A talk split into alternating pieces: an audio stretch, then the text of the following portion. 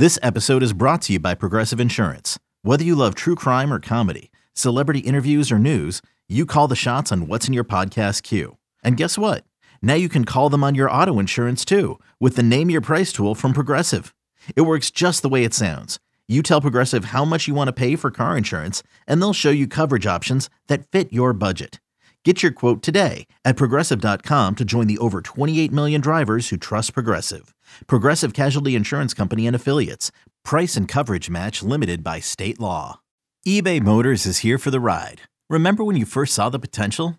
And then through some elbow grease, fresh installs, and a whole lot of love, you transformed 100,000 miles and a body full of rust into a drive that's all your own. Look to your left, look to your right. It's official. No one's got a ride like this. There's nothing else that sounds like, feels like, or looks like the set of wheels in your garage. With over 122 million parts, you can make sure your number one ride or die stays running smoothly. So there's no limit to how far you can take it.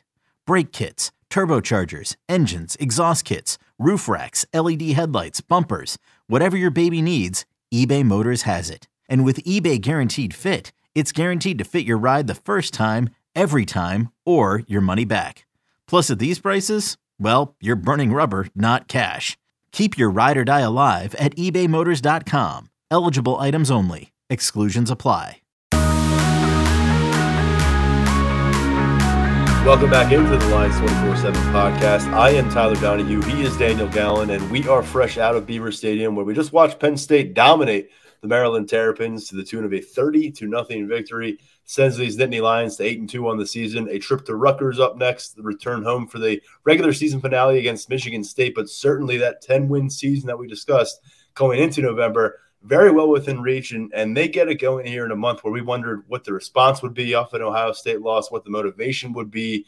And they have trounced a couple inferior opponents. And this was a Maryland squad that is what eight days removed from having hopes that they'd be a top 25 team. And they looked absolutely out of their level in Beaver Stadium this evening. Definitely. Uh, Penn State is on the cusp of sweeping the alma maters. Uh, I think that there's a, a good chance that that'll, that'll happen next week. Um, but yeah, I think that we both saw Penn State winning by double digits. We saw them covering that spread. Uh, we wouldn't be surprised if they put up some points on Maryland, but I didn't think it would be in this sort of dominant fashion. Uh, this is two weeks in a row where we've seen Penn State just go up against an absolutely overmatched offense. Uh, whereas last week it looked like a very clear talent advantage um, against Indiana. Like the the quarterback play was not there. Um, it was just totally overmatched from start to finish. On paper, Maryland was a much better matchup. And you know, in pregame warmups, we see Joey Porter Jr. on the sideline in street clothes. And you look at that Maryland wide receiver core and you think they might be able to do something. But on the first uh, first series of the game, Zane Durant comes up with a third down sack. And I think that that just really set the tone. Uh, that, that was the first of six three and outs for the Penn State defense. And Maryland just could not do anything today. And those, those sacks, the, the tackles for loss, they came in bunches last week, and that momentum carried over against Maryland. Seven sacks, back to back weeks with six plus sacks, uh, according to James Franklin, for the first time for this program in, in about 15 years. Uh, and, and, you look at the ability uh, to get after Tonga Tagovailoa over the course of this matchup. And, he's a guy who put up some really impressive numbers once in a victory here in Beaver Stadium, an empty Beaver Stadium in 2020. And then last year, he put up almost 400 passing yards, uh, had a costly interception. But today, you looked at his numbers, uh, and, and I think he had 20 yards at halftime. He finished 11 of 12 for 74 yards. Uh, they put in the, the, the, younger backup Edwards uh, as this game got out of hand late. But this was a matchup where we figured – he would test his secondary. I talked about Joey Porter getting an opportunity to, to face some passes over the course of this matchup. And starting with what they were able to accomplish up front against the Maryland offensive line, that unlike Penn State's offensive line, did not have answers that, that, that, that they needed because of injuries. Um, it was a from start to finish, as you referenced, Zane Durant getting that, that sack. That, that helped bury Maryland early. I mean, it was a 27 nothing game at halftime. It finishes 30 to nothing and it was just complete domination because Penn State was able to run the ball early. We'll talk about that. But defensively, it was three and out, three and out, three and out. I believe th- Maryland had three possessions that went 20 yards or more. And this was a matchup that we figured they'd be on the rebound after a poor performance at Wisconsin. They've got a lot to figure out through the Terrapins, but we can say this Manny Diaz, this defensive unit, um, new faces continue to pop up there, and we'll get to that in a moment. But they have certainly found something here in November uh, that's working for them. And, and, it's tremendous because this is a defensive line group, Daniel, that had two total sacks in the month of October. I think now they're right around 10 sacks for that defensive line here through two games in November. It's the kind of progress you want to see uh, in a group that's hitting its stride against the kind of opponents you want to be able to have and showcase that edge against. I mean, I was really wrong about this Maryland offense. I looked at what they did last week against Wisconsin with Taulia Tagovailoa at 10 to 23 for 77 yards, and I thought there was no way it would be that bad again. But then you turn around with 11 of 22 for 74 yards. Um, it was just not not pretty football out there. But I think you have to give a lot of credit to that Penn State pass rush, to that defensive line. Um, Chop Robinson had two sacks against his former team. Um, you know, Adisa Isaac had an early one. Um, you know, sacks in back-to-back games for for those defensive ends. I think that's really big. Um, but yeah, I mean, Maryland had no answer. Um, you know, they have two pretty solid offensive tackles in Jaelyn Duncan, Delmar Glaze. Uh, they're missing um, uh, left guard Mason Lunsford on the interior, and I think kind of what we talked about during the preview in terms of Maryland in these late season swoons that that are you know a pattern for this team. You know they're now six and twenty six in November since joining the Big Ten, and you look at what Penn State has been able to do with its injuries up front. Um, you know, without three starting offensive linemen from Week One tonight, and they're able to hold their own. It's back to back games with without allowing a sack. Uh, and then you look at the other side, a, a program like Maryland that is trying to get up to that level. They could not weather lo- they cannot weather losing guys on that line uh, because of where these two programs are. Um, but in looking at at the Penn State defense, um, I think Manny Diaz has really hit on something these past two weeks. It helps when you're playing these teams like Indiana and Maryland that are just completely overmatched from the jump, but that has to do it. But yet you guys have to take advantage of it, and they did. I think that you saw the amount of guys that were in the backfield uh, even there are just even the plays where Tagovailoa is getting chased uh, to his right and just has to throw the ball away. There is a lot of that, and I think that that's just a really good sign. You know, getting these havoc plays that we've heard so much about that this Manny, def- Manny Diaz defense was going to be about. It's here, uh, and I think that these past two games have really been kind of the ideal of what you would want to see from this defense this year. Tagovailoa had faced Penn State's defense on two other occasions. We talked a lot about leading up to this matchup. The supporting cast he has is, is a pretty impressive group of, of, of, some blue chip prospects, some guys who have gotten it done in, in, Big Ten action in the past. And then you look at Hemby, the, the, the young running back, the redshirt freshman who, who, came into this game uh, riding some momentum. And I thought he had some some moments. If anyone had moments on the Maryland offense, it was Hemby. Um, and you throw that all together, and yet 134 total yards on 60 total plays against Penn State. And you mentioned Chop Robinson. He was probably the last guy who was going to tell you there was extra, extra incentive for him or for this defense going into the matchup. But going into this game and coming out of this game, those who've been around him during this week of preparation told a bit of a different story. And it seemed like there was a little bit of a ripple effect beyond Chop Robinson and that incentive to make sure that they understood what exactly they lost in this sophomore. The, the big thing that we, that we've heard from the defensive linemen these past two weeks is that when one guy gets a sack, it it really is an infectious. That the rest of the guys want to get a sack, um, and that energy is is contagious. And I think Chop Robinson was the source of that energy this week. Um, after the game, he he downplayed uh, playing his former team. Um, he said that it wasn't different from any other game. Uh, there are still a lot of guys on the Maryland sideline that he was friends with, that he kept in touch with um, that he was on good terms with. Um, but then we turn around and a couple minutes later, we're talking to Adisa Isaac, uh, and, and, Isaac says, "Oh yeah, Chop was really Chop wanted this one, and and we knew how much he wanted it, um, and that this was this was really really important to him."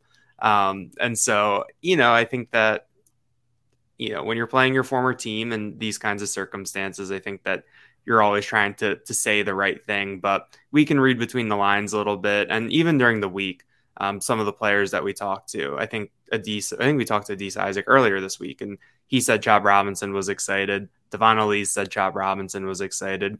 I think that these guys knew um, that he wanted to make a statement against his former team, and he did. This was the first multi sack game of his career. He was a five star recruit coming out of, of Quince Orchard uh, in, in Montgomery County. There are super high expectations for him. And I think that this is the type of performance that many people were expecting when he committed to Maryland, when he enrolled there, and then when he transferred to Penn State.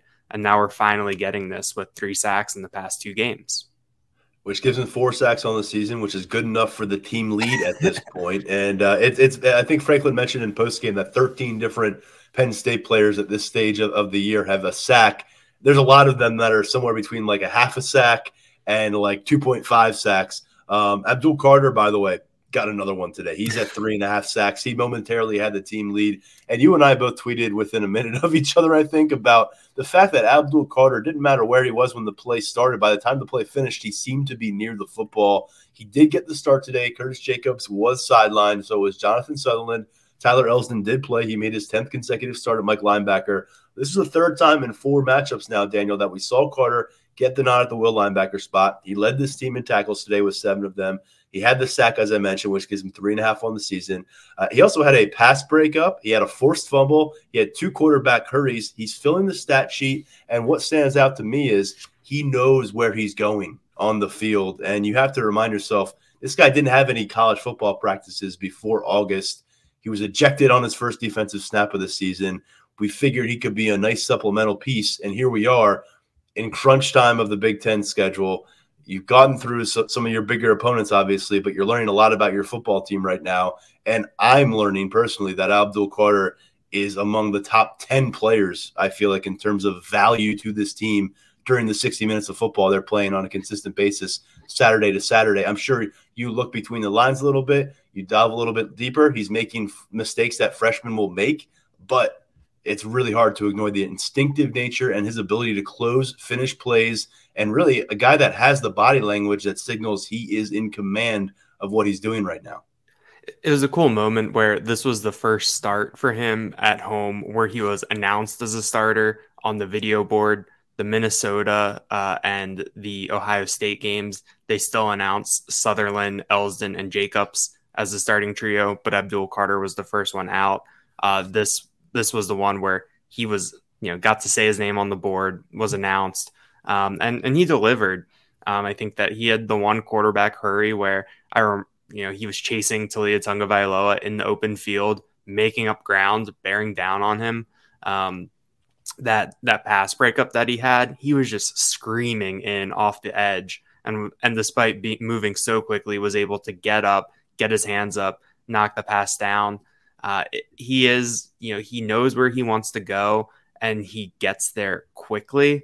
Um, you know, we'll see maybe at some point if, if, someone is able to take advantage of that kind of uh, over, well, not over eagerness, but that kind of mindset and that uh, intensity with a little misdirection. Um, but he has just been very, very fun to watch this year. I think, you know, we heard such good things about him in the preseason and you always try to maybe temper expectations for a freshman. Um, I think that all, all of us have been trying to with this freshman class um, in terms of not wanting to get too far ahead of ourselves, not wanting to, you know, overpromise and, and end up under delivering. Um, but Abdul Carter is someone who has really risen to the occasion and has just been a lot of fun to watch. Uh, Chop Robinson was asked about him, uh, and he said that the the twitchiness reminds him of another number 11, Micah Parsons. And I, that's a comparison that we've heard a lot. And, you know, kind of like I said, you, you never want to get too far out ahead of yourself. You know, when you see that number 11 go out, uh, it shows what the staff thinks, but you still want to see it in the game. And we've really seen it. Um, I think that you look at this freshman class as a whole, uh, and I think Abdul Carter is probably right up there uh, behind Singleton and Allen as the the top freshmen who, who've really been able to make an impact this year. That play where he surged toward the sideline to cut off the angle and then force the fumble. I, I, remember turning over to Mark Brennan there, and we both agreed there, there was some Micah Parsons sprinkled in with that moment, and he's wearing number 11, and no one's shying away from the comparison. So we're not going to do that either. Um, it's really impressive what he's doing right now. He, he could finish uh, this season as the team's tackles leader. Uh, he may end up with only five starts or so, but but that's kind of the way things are are moving in that direction. Um, elsewhere on the defensive side of the football, Adisa Isaac makes it back to back weeks with a sack. He's a guy that that I think you saw today, not just on the sack, but the way he's flashing off that edge it looks a lot different than the player we saw show up on the field at Purdue on September 1st. Looks probably a lot different than the player we saw October 1st against Northwestern. And these are the kind of things you want to see, what to witness the guy's working his way back from a, a torn Achilles, and anyone can tell you a torn Achilles, no joke in that recovery process, especially if your job depends on you getting that quick burst off the initial snap, and, and that's what everything comes down to with an edge rusher like Adisa. The other note I wanted to get to here before we forgot all about it was Zuriah Fisher got into this ball game, and Zuriah Fisher, for those who may have forgotten, a redshirt sophomore defensive end out of Western Pennsylvania. He was a four star, top 24 7 linebacker in the 2020 class. Came to campus, spent a year as a backup, as a reserve linebacker, took a red shirt, and then last year made that move to defensive end. We saw him in a rotational role. He was a name that we circled coming out of the winter and going it towards spring ball before Chop Robinson was a part of the conversation. Let's recall there. But we said Zuriah Fisher, someone they're going to need to play a lot of football at defensive end. They've had different things happen since then. They brought in Dani Dennis Sutton as a freshman. They brought in Chop Robinson as a transfer. They got Adisa Isaac back healthy. But meanwhile, behind the scenes, Zuriah Fisher, who was hurt during spring ball, and, and, and James Franklin told us a couple months ago that nothing had really changed with his uh, status, which led us to believe that he was out for the season. Now, Franklin hasn't been asked about that since, and things could evolve, and clearly they have.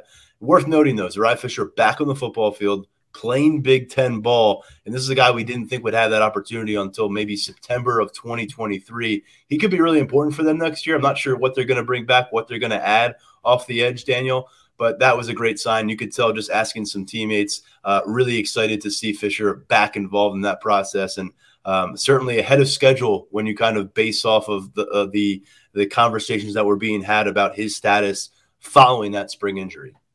I think Zuriah Fisher was one of the one of the guys that came up in talking to Chuck Losey back in March uh, before his injury. That during winter workouts, he was someone who had really impressed. And when you looked at that defensive end room in terms of losing Arnold Ebiketie, losing Jesse Luketa, having some question marks in Smith Vilbert, Amin Vanover, you know, Nick Tarburton being a solid player, you were kind of looking for who could be that potential explosive sacks guy. And I think a lot of us were looking towards Zuriah Fisher um, to see to to be that guy. Unfortunately, it, didn't go that way with his injury. But you know, talking to Adisa Isaac, talking to Chop Robinson, um, you know, they seemed excited um, to see Zuriah Fisher back out there. Um, that I think Adisa said that you know not a lot of guys knew that that Zuriah w- was in position to play, and so to see him out there.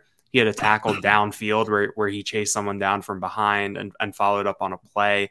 Um, in the the very brief moment he looked comfortable out there. And i think that's something that is just you know really big for penn state just from an emotional level. I mean i, I don't think we're going to be seeing zuriah fisher in the second quarter at rutgers next week or in the first quarter against michigan state in two weeks but they had an opportunity to get him out there um, in a little bit of a i guess lower stakes environment um, something where he could uh, get his feet wet i think as adisa isaac put it get back out there, you know, be comfortable with himself, be confident in his body, uh, and and he was able to do that. This is always kind of the the first test for for these guys when they come back. Like PJ Mustipher has talked about it this year, Adisa Isaac has talked about it this year, and I think that you know, in in big picture, it might be pretty good for him to have this experience now instead of you know game one, week one, first quarter uh, of a season opener next year.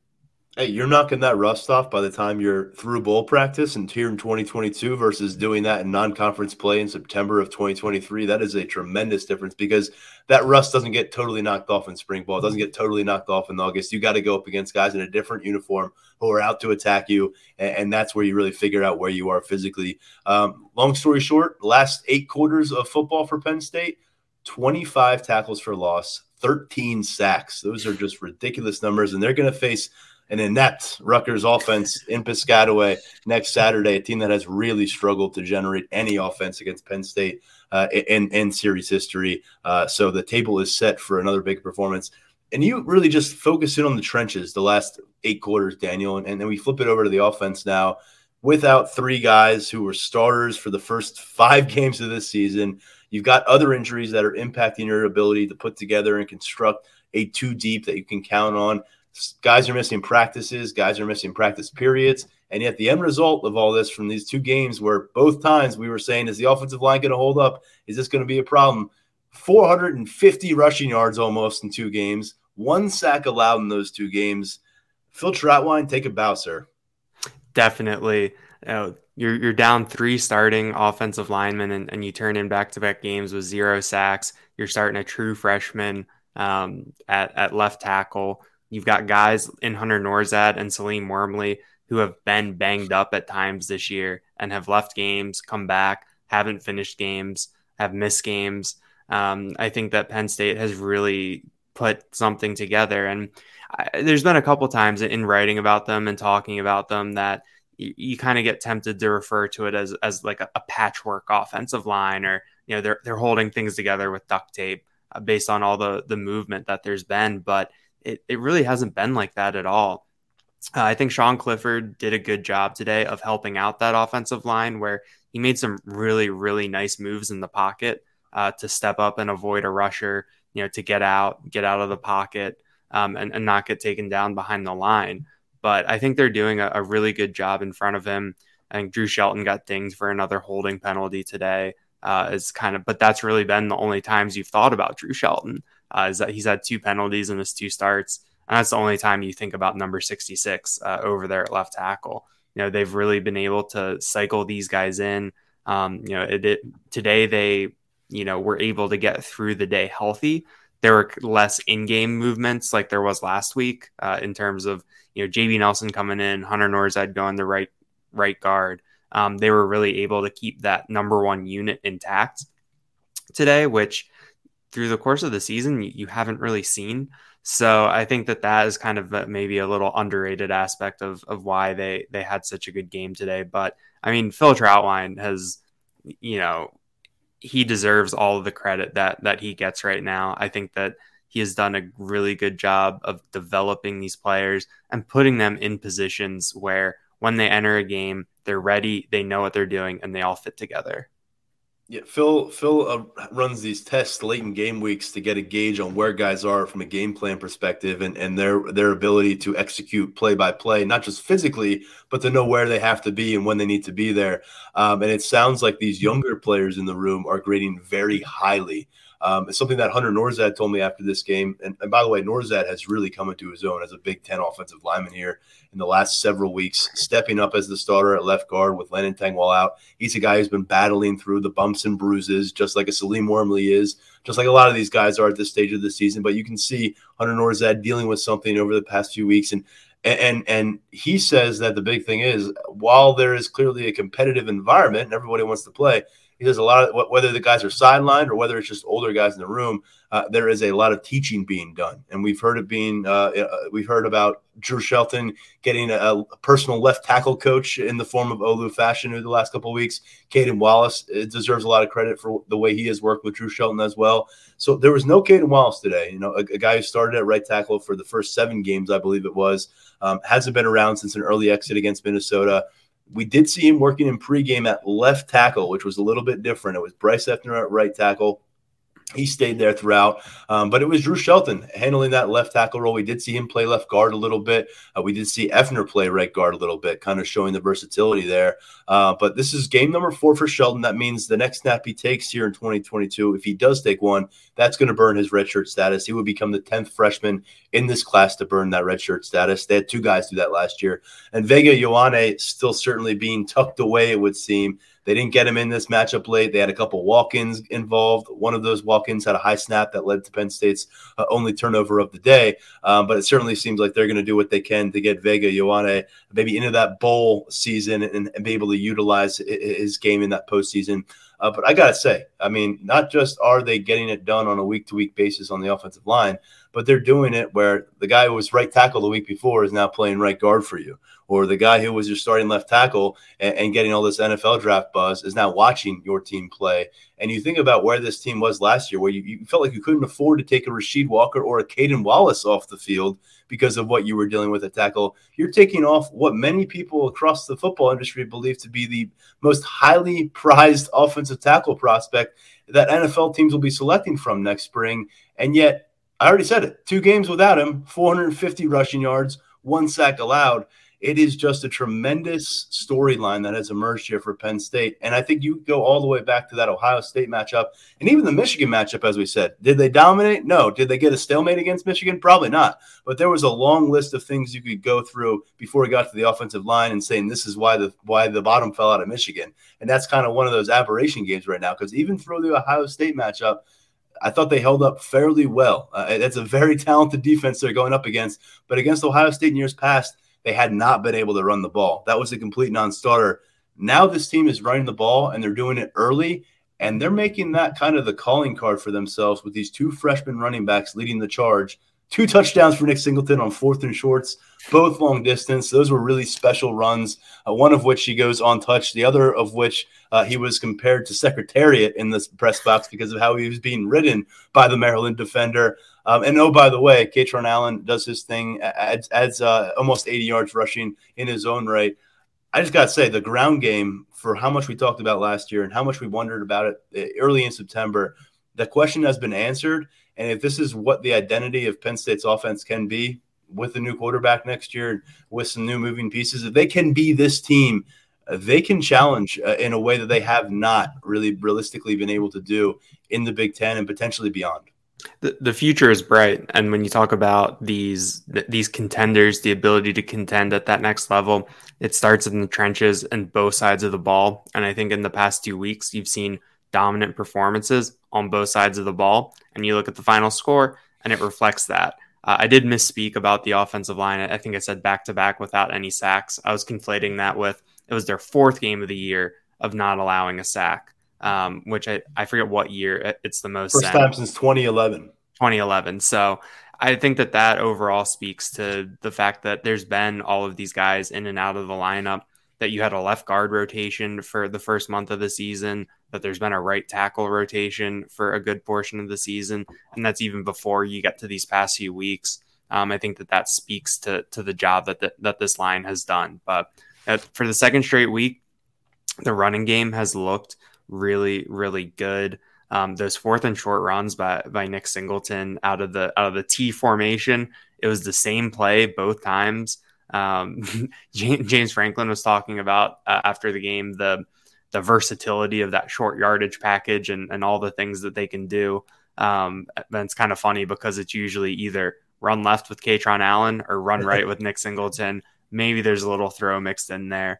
Um, and you know, the past couple weeks it was running left, but today they ran right, and I think that it really showed kind of the the improvement that we've seen of Nick Singleton's ability um, to to stay inside of the tackles because when you you're running that kind of sweep, it can be tempting to to bounce that because you're already close to the edge, but he kept it in the hole. Uh, he got good blocks, I think, on the first one from Kaytron Allen and Brenton Strange, and Nick Singleton is someone where when he gets through there, he he's off to the races. Um, and 11.1 yards per carry today. I'd been I joked with you that I'd been talking about the past couple weeks that yeah, his yards per carry on the season was coming down, but that was a byproduct of him really staying inside the tackles and it's you know still improving even if his stats weren't. But today he kind of reminded us of the big play threat uh, that he is. He hadn't been over 100 yards since the uh, since the Auburn game Auburn. In, in week mm-hmm. three. He's in line. He's probably in line for another Big Ten Freshman of the Week award on Monday. I'll pre-write that tomorrow afternoon and get that get that locked and loaded in the CMS. But uh, I think that Nick Singleton's ability to continue to run away from Big Ten uh, defensive defenses from the carry Big Ten defensive backs into the end zone. He is a special player and he's showing it. He's lived up to the hype. Um, and I think that that's been just a really, really big thing um, for this this Penn State offense, uh, especially when uh, the, the quarterback today wasn't necessarily his sharpest. We'll be right back on the Lions 24 7 podcast. Okay, picture this. It's Friday afternoon when a thought hits you. I can spend another weekend doing the same old whatever, or I can hop into my all new Hyundai Santa Fe and hit the road. With available HTRAC, all wheel drive, and three row seating, my whole family can head deep into the wild. Conquer the weekend in the all new Hyundai Santa Fe. Visit HyundaiUSA.com or call 562 for more details. Hyundai, there's joy in every journey. Introducing the two way V4, where groundbreaking fuel cell technology meets fresh foam cushioning for the ultimate performance. With Fuel Cell, each step feels explosive, delivering unparalleled energy return. Paired with fresh foam, experience maximum comfort throughout the game. Its lightweight textile upper offers support and breathability without sacrificing agility. Whether you're hitting the clutch shot or locking down the opposition, the two way V4 gives you the tools to play at a high level. Learn more and purchase the two way for yourself at newbalance.com. Singleton, by the way, uh, 10 touchdowns now on the ground. That is a, a Penn State record for a true freshman.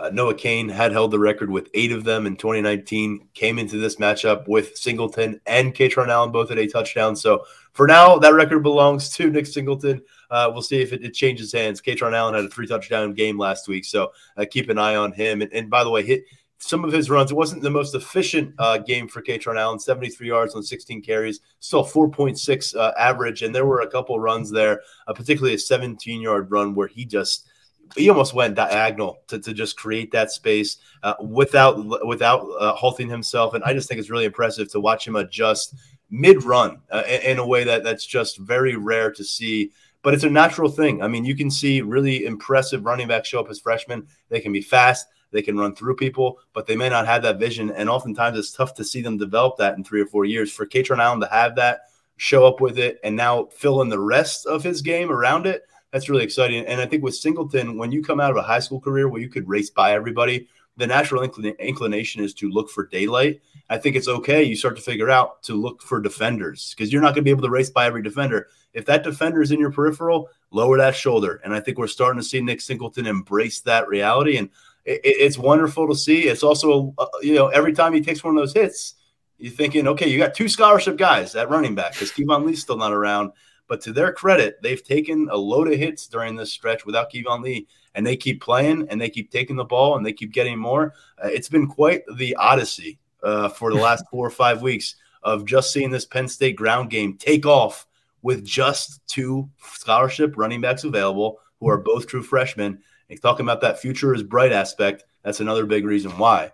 Um, and when we look at that quarterback spot, you mentioned it. It wasn't a uh, it was a, record-setting day for Sean Clifford, but it wasn't one of those moments where where you know, Sean Clifford was the center storyline of the matchup. Twelve of twenty-three, 139 yards passing, one touchdown. Uh, he avoided turnovers in this matchup, um, missed some deep shots. Uh, uh, overall, as you said, not the sharpest, but he did set that record. Uh, a lot of respect in the postgame, as you'd imagine. Um, but, Sean Clifford now touchdown record a passing yards record in Penn State history. Trace McSorley tweeted a congratulatory uh, message his way, um, and he is the first Penn State quarterback to ever reach 10,000 yards in his career. Of course, having that bonus year of COVID eligibility uh, to get all this done. Definitely, you go through and you look at the the target share uh, for for guys. Uh, he targeted Parker Washington six times, only hit him once. Uh, there were three targets for Keandre Lambert Smith, only hit him once. Um, I like that they were looking to take those downfield shots. I think that that's something that we talked about the past few weeks about seeing more of a vertical passing game, uh, including the flea flicker. Yes, including the flea flicker. Yes, I, I, thought he had Washington on that one. Uh, that was a little nice, little razzle dazzle early. Um, but I think one thing that that Mark Brennan will be really happy about when we talk on Monday is those tight ends were involved again. Theo Johnson three for forty four with a long of thirty three. Brenton Strange, three for 34 with a long of 16. He had the first touchdown um, on a pretty nice play by Sean Clifford to extend the play, roll right, um, and really fire it into Strange for, for the short touchdown pass. Um, so I think that you know you look at you know what what Clifford has done. Um, you know, I think a lot of people will highlight the fact that he had the bonus year, um, that you know he's been around for so long. So of course he's going to have these records, but there is something to say to still be able to get to that mark. You know, a lot of a lot of guys have been starting quarterbacks for a very long time in college football. Um, you know, very few of them them reach ten thousand yards. Um, I think that you know Clifford deserves a lot of credit for sticking things out, for still being around and, and still coming out. But you know, it, today did feel you know, the weather conditions were bad. Last week at Indiana, it was windy. It wasn't necessarily wet. Uh, it was almost like it was so windy that things were dried out. Uh, but today it got really, really wet um, at times with the rain that was moving through. So it wasn't the the best conditions uh, for you know a, a, big passing game, but there were some throws that that were missed, um, and you know you kind of you know you, you think about it, but he avoided those those big mistakes. He didn't have a first quarter interception this week. You know there wasn't um, a back-breaking sack, a fumble. Um, what we've seen, he didn't turn the ball over, so I think that that's that's I think that's one of the the bigger positives you can take out of this for Sean Clifford it was the game manager kind of of game. And when you're running the ball the way they are and, and when you're playing defense the way they are right now that's all you really need out of the quarterback spot. Um, and i'm sure there were moments there where, where you think can, can you finish off some of those field goal drives? Can you get some touchdowns out of there? Can you connect through the air um, didn't happen today drew Allar did get a long uh, a look at him but it wasn't a, a very um, in terms of production wasn't a very long look at that uh, three of six only six pass attempts it was about a quarter and a half of work i guess he got in maybe with less than five minutes to go in the, in the third quarter. Uh, but it's a situation where you're up by a bunch. Weather's not great. Uh, it wasn't a great showcase moment, although we did get a, a, decent amount of snaps for Drew Allar, who's now been in eight of his 10 games. Um, and, and, and we'll learn a little bit more about him, I think, at Rutgers, I would imagine, over the course of that matchup. Uh, one thing to hit on, I mentioned those field goal uh, drives. And, and while you never want to finish drives with three points when you have that opportunity to reach the end zone, Jake Pinegar sure is showing up as a dependable guy to get you those three when it's time to cash in. Three of three today from field goals. He tied his career long of 50 yards, which was set just last Saturday at Indiana. He has another one from 46 and then a short distance field goal. At this point, he is six of seven on the season from field goals that are 40 plus yards. He entered this year right around 50% from that range there was a lot of angst back in September after that Central Michigan game where he misses a field goal, misses an extra point. That was the second time he had done that in the first four games of the year. And when the calendar turns to October, you're looking at the Big Ten schedule. You're thinking there's going to be some close games in there, games that could be won or lost on the margins. That hasn't necessarily been the case uh, in in either direction uh, for Penn State uh, in Big Ten play. But you didn't want to lose a game because of the because of kicking. That was kind of the the fear that you didn't want to lose the game in the third phase in special teams. And Jake Pinegar, for a lot of people, I don't think inspired a ton of confidence uh, when it came to his leg, but he has really, really shown up. Um, I think three of his six uh, kickoffs today went for touchbacks. Um, one that was returned out of the end zone uh, the guy got stopped uh, inside the 20. Um, I think there was another one that probably shouldn't have been returned, and then Maryland had you know, one one nice return. Um, but he's added stability to that kickoff specialist job. I think that it's clear that he's improved his leg strength uh, over the course uh, of his career to where they have that faith in him to go out and kick it from 50. Um, you know, a guy can't comes into the year and has never made a 50 yarder in a game and he does it in back to back weeks. Uh, I think that that's something that that is really good for Pinegar, uh, is really good for the team, and I think that kind of uh, you know goes back to how James Franklin kind of runs the program in certain ways when when it comes to loyalty. And Jake Pinegar is someone who I think has repaid um, you know the the faith and the confidence that James Franklin has put in him because this is the second week in a row during a post game news conference that James Franklin has gone out of his way to shout out Jake Pinegar and give him credit for what he's done on the field. Uh, staying in that specialist room very quickly, we'll keep an eye on Barney Amor. Uh, he did not return to the game uh, after we saw him take a collision that drew a personal foul penalty um, and, and, and, kept the Penn State possession alive.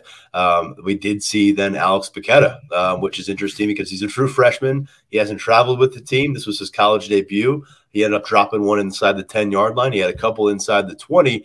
So they do have the, an option here to review. But uh, Barney Amor, who, who, who what, you know, shanked the first kick of the day, and we haven't really seen issues from him. And then he has maybe some medical uh, stuff. We're, we're, not quite sure, nothing confirmed there. But uh, maybe they just wanted to get a look at Alex Bacchetta. But when you time it up with a guy taking a collision like that and then not coming back in the game, just another thing to keep track of medically. and when you're in mid November, that list gets deeper and deeper by the week. And the offensive line, the linebacker position. Now Joey Porter, Keyvone Lee, uh, and, and now you got to keep tabs on your punter. Uh, that's the way it is at this late stages of the regular season. Daniel, I think generally speaking, the eight quarters of work we've seen uh, them put up in November for Penn State has answered a lot of questions about the buy-in of this locker room, the value of the leadership, and I think ultimately the ability for the coaching staff to adjust and, and maybe realize what they have, what they don't have, what's working, what's not, and what could set the stage maybe in springboard toward the future. Because I think you look at the way they have responded from an absolute ass whooping at Michigan, that I don't think any of them, they all own it, but I don't think they want to ever look at that game and say that was the 2022 Penn State football team. They want to say that team got left in the bye somehow, didn't get on the plane in Ann Arbor, and that team that showed up wasn't ready. That wasn't them. And to this point, that, that looks pretty accurate. I mean, they played Ohio State really well, as well as anyone's going to play Ohio State in this regular season, aside from Michigan probably later this month. And then they trounce a couple teams that they're supposed to trounce. They take on a Minnesota team that, that had been really running the football effectively, had a quarterback issue. They were not a problem. So you come out of this, you, t- you face three teams that you're favored against, and you don't make it any kind of a frustrating performance. It's it's an all business uh, no doubt about it kind of deal. And then you take on an Ohio State squad that that people think you're going to lose by a couple touchdowns to on your home field, and instead you're leading them with nine minutes remaining in the matchup. So I know there was a lot of pressure on James Franklin and a lot of external noise about here we go again. Here comes that October November spiral. They have avoided it and they have come out of it looking like a team that's poised to finish this team this season strong and go into the offseason viewed as a team on the rise, which is right where you want to be if you're James Franklin after an 11 11 combined record the last couple of years. I think it goes back to something that, that I've thought about a little bit where uh, when you're in the in the course of the season, when you're going week to week, it can be really hard to kind of take the step back uh, and to kind of think, okay, from the 30,000 foot view, how does this look? We're at the 500 foot view, even the 100 foot view sometimes with, with the different things that we're looking at, like the health of the punter in November. Um, but but when you do take that step back to the 30,000 foot view, um, I think that just kind of squaring up the fact that depending on how these last two games go against Rutgers and Michigan State, depending what happens in the bowl game, Penn State is still still has the opportunity to win 11 games after winning 11 games in the previous two years combined. I know that some people want Big Ten titles every year. Uh, some people want national championships every year. But I do think that there is something about that um, that kind of marks that, okay, Penn State has its feet back under it. Um, this is, it's kind of returned to where it was in 2019 and there is a springboard there is a platform that that you can build off of to move forward uh, I think that it can be hard to kind of look at things like that uh, because a lot of people aren't going to forget uh, what happened in the Michigan game. A lot of people aren't going to forget what happened in that seven minute stretch in the fourth quarter against Ohio State. Um, but really, I mean, that's 67 minutes of a 10 game sample that we have now uh, where things were kind of truly off the rails uh, for Penn State. Given these past two years, I think there were a lot more than 67 minutes um, over the course of those seasons. So I think that things are trending in the right direction. I think a lot of it goes back to the talent that they've brought onto the roster when you look at this freshman class, but it does go into the buy in. It does go into how this locker room has been able to, you know, navigate uh, those losses to Michigan and Ohio State. Um, I think PJ Mustipher is someone that we've heard a lot about. Ji'Ayir Brown is someone that we've talked to after some losses this year. Um, I think that there's really, and we've heard a lot about Sean Clifford too. Right. I think, I think we, I mean, we got to give, we got to mention Clifford there. I mean, we yeah. just, ha- I mean, we, we can talk all we want and parse through what he does on the football field, but time and time and time and time again, it's not just lip service. I mean, the guy is a stabilizing factor, and, and there may be people in that building who think he may not be the best quarterback on the roster right now, but they damn well know he may be the best leader in that room right now. And he's someone that eh, has everyone's command. And, and I think that's, you know, you got to tip your hat because he was as low as anybody else on this team in terms of where they were coming out of the Michigan matchup or where they were coming out of the Ohio State matchup. And it, it may not be pretty all the time, but they're getting it done.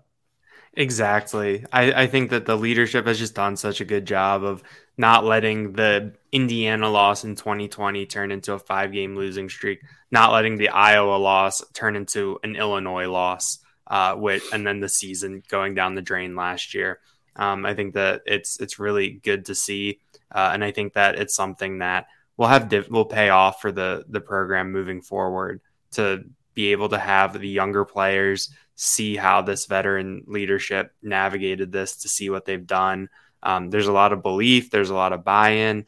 I think just something like how Adisa Isaac and Chop Robinson responded to the fact that Zuriah Fisher uh, got to play. I think that that kind of shows where this team is at uh, from a personality perspective. Um, and I think that those intangibles, it, I mean, there's a reason that they're they're intangible. It, it's hard to pin down exactly how it works, uh, mm-hmm. but it is something that is working for Penn State right now and, and has been a value add for them. And those intangibles are so important at this point in the year because you have locker rooms across the country where guys are thinking transfer portal, guys are thinking NFL draft, guys are thinking, get me out of here. I want to play more. But if you are in a situation where you have a role and you feel like you can sense how your role is going to develop and move forward, and you love the guys around you, and you can start to look toward next year at the end of the season rather than looking toward the exit door, I think that's where they're at right now. They got a lot of guys who are going to be excited to look towards next year doing it again with the same group rather than guys just trying to get to the finish line, trying to get to the end of the season. Because you look across college football right now, there's a lot of guys just trying to get to the end of the season so they can move on with their lives. It feels like the investment is here and that's going to set them up well going out of this year. James Franklin's always going to be judged by the Michigan and Ohio State matchups because those are the matchups that he places.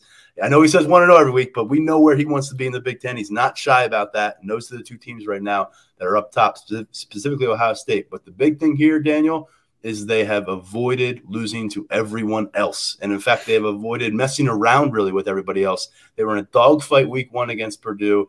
It was a sloppy game against Northwestern, even though it really never seemed in doubt.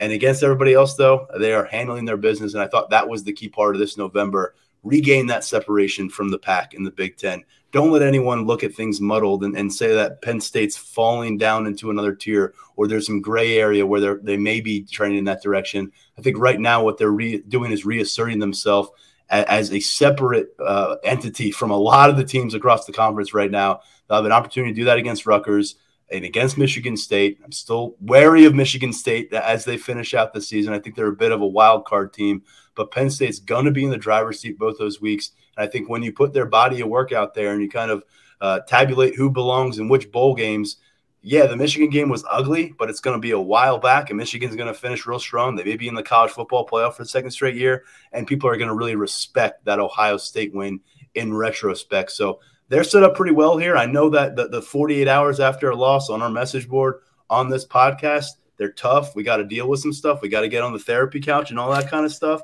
But like you said, big picture, this team's eight and two. It's right there from them at 10 and two. This is the exact kind of scenario. Unless you were going dream big back in August, this is exactly probably where you hope the Penn State football team is because it's not just current success, Daniel. It's current success with future pieces. And in college football, that makes all the difference for getting the fans excited, for getting the recruiting, uh, getting your recruitment excited, and for keeping guys in your own roster because there's plenty of programs out there that see this Penn State team succeeding, and they might be thinking, oh, that we might want a player from that team. Do everything you can to make sure guys are comfortable. Part of that is the buy-in. Part of it's winning. Right now, they're combining the two, and I think they're in a really good spot. It feels like the program is in a better place than it's been in a while. And I don't want to set them up to, to go and, and have a slump now here in November, but it does feel like they're poised to finish uh, this season a little bit like 2019, where in 2019 it wasn't just the fact that they won 11 games. They won 11 games with a lot of players who were coming back, and we thought that was going to be Journey Brown. We thought that was going to be Micah Parsons. That that following offseason is always going to be a major what if in James Franklin's tenure here at Penn State because it felt like he had the right formula, felt like he had the right roster in place to build he may get that chance with this 2023 team coming out of 2022. So captivating stuff. We could, you know, you can always think long term, but we'll keep it there for now. We'll come back on Monday, uh, break it down uh, what we saw from Maryland matchup upon further review, uh, start to take a little bit of a peek at some of these personnel questions that have popped up. Anything else to add before we get out of here, Daniel? I think on the injury front, something that that popped into my head uh, Mark Brennan was there in Beaver Stadium early and, and saw Curtis Jacobs uh, on the field going through a workout uh, with a trainer b- before team arrival. Uh, obviously, Curtis Jacobs didn't play, but I think to see him going through something before the game, um, I think that that bodes uh, a little bit well. Um, and Joey Porter Jr., uh, James Franklin said it was a non football injury situation that uh, that they're planning to work through and that they're hopeful to have him back soon. So those are two big two big starters uh, to not have um, on your defense. Ultimately, it didn't matter Saturday, um, but it it I think that those will be something that we'll we'll monitor this week. We'll be back out there at, at pra- practice on Wednesday and have a little bit uh, better of an idea before Rutgers. Final stretch of the season. Follow along at lions247.com. We have a bunch more coming your way here on the podcast as another game week gets underway. Follow along for recruiting as well. Tyler Calvaruso has a bunch. There were some basketball prospects on campus, certainly football prospects in Beaver Stadium. Some feedback from both of those uh, dynamics as well up at lions247.com. Big thanks to Daniel Gallen. Big thanks to everyone for tuning in to listen to our post game podcast. This was number 10 in the books. We'll be back soon with a new edition of the Lions 24 7 podcast. The chilling new original docuseries on Paramount Plus. Why did he kill his family? The answer lies across the ocean in a woman named Sylvie. She's a can model. Where desire leads to deception. I ended up spending twelve and fifteen thousand dollars a day. It was addictive. I can't get you out. And obsession leads to murder. Who did this to your family? You can't really maintain a fantasy forever. Control Alt Desire. Now streaming on Paramount Plus.